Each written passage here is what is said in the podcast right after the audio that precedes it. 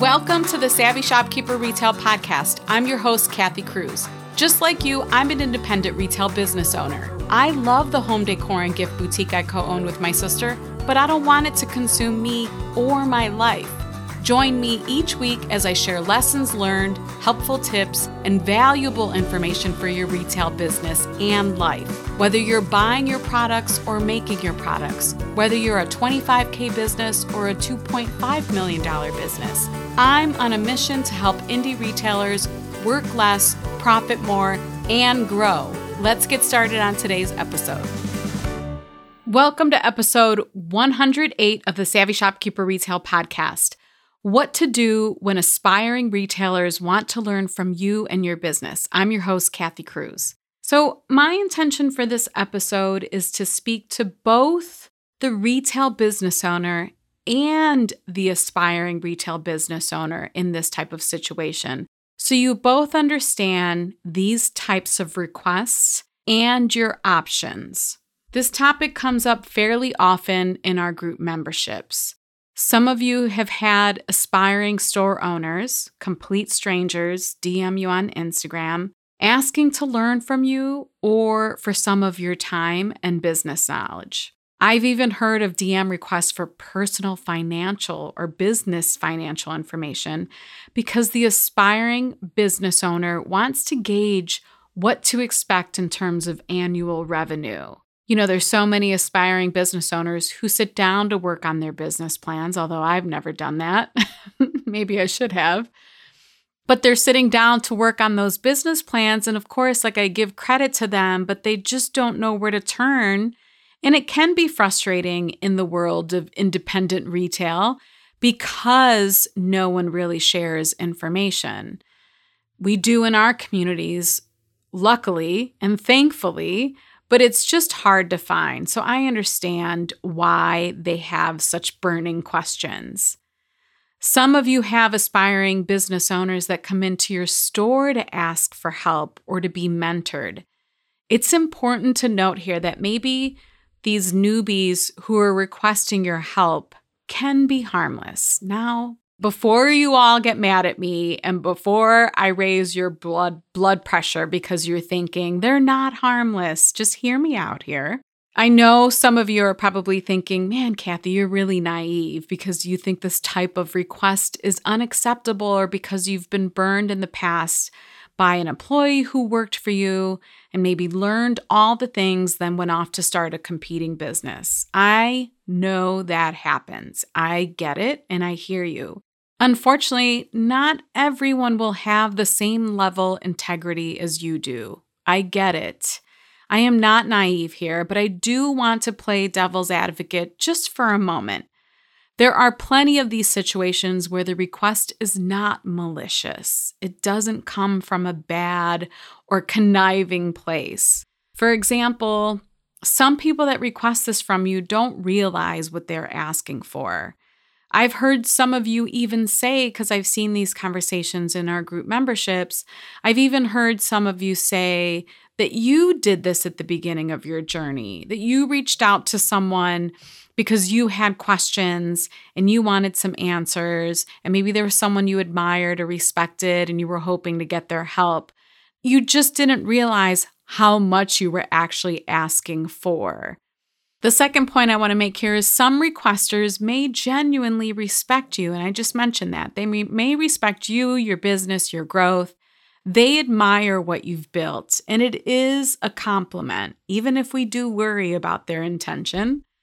Number three is some requesters simply feel overwhelmed with the idea or process of starting a retail business, and they think of you because you're evidence of doing what they want to do.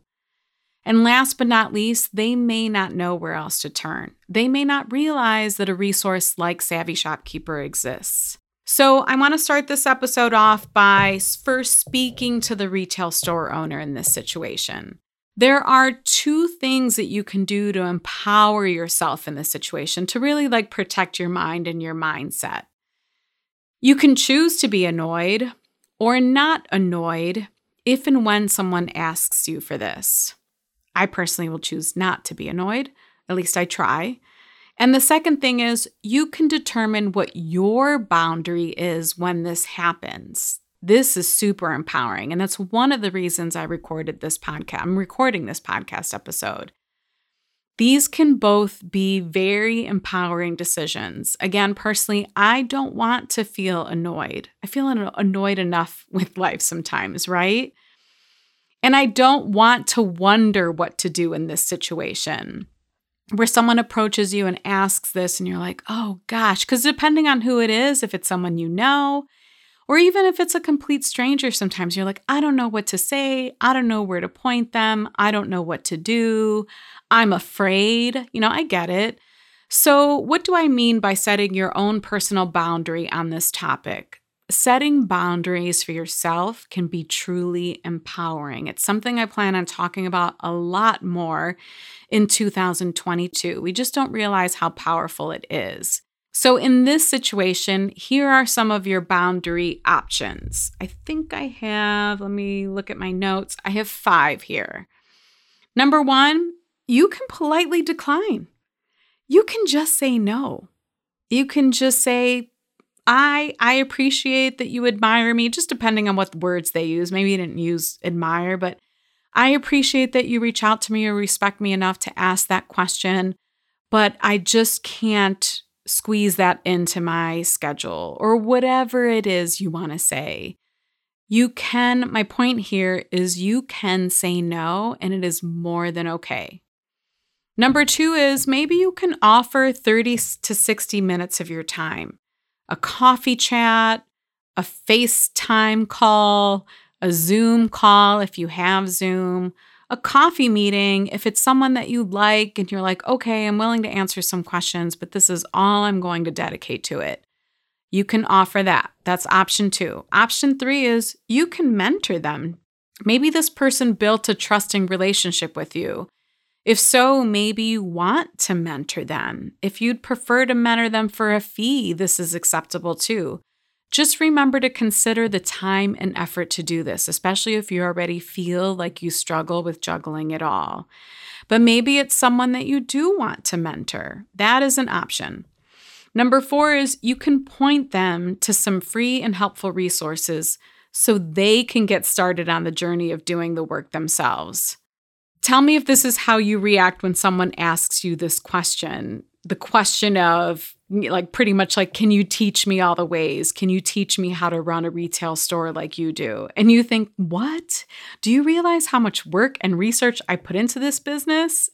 and I know some of you think, like, hell no, I am not sharing that with you we put in a lot of time and work into our businesses. We spend a ton of time listening, reading, researching. We invest in ourselves. You know, I think about the group members who are both in the lab and master shopkeepers.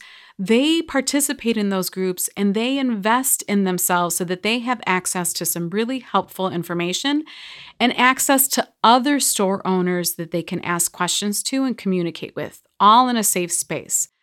So we do all of that. We build a business from learning, either in education or from making a lot of mistakes and then making changes because we learned from those mistakes. Well, there are lots of newbies like us who are willing to do the work.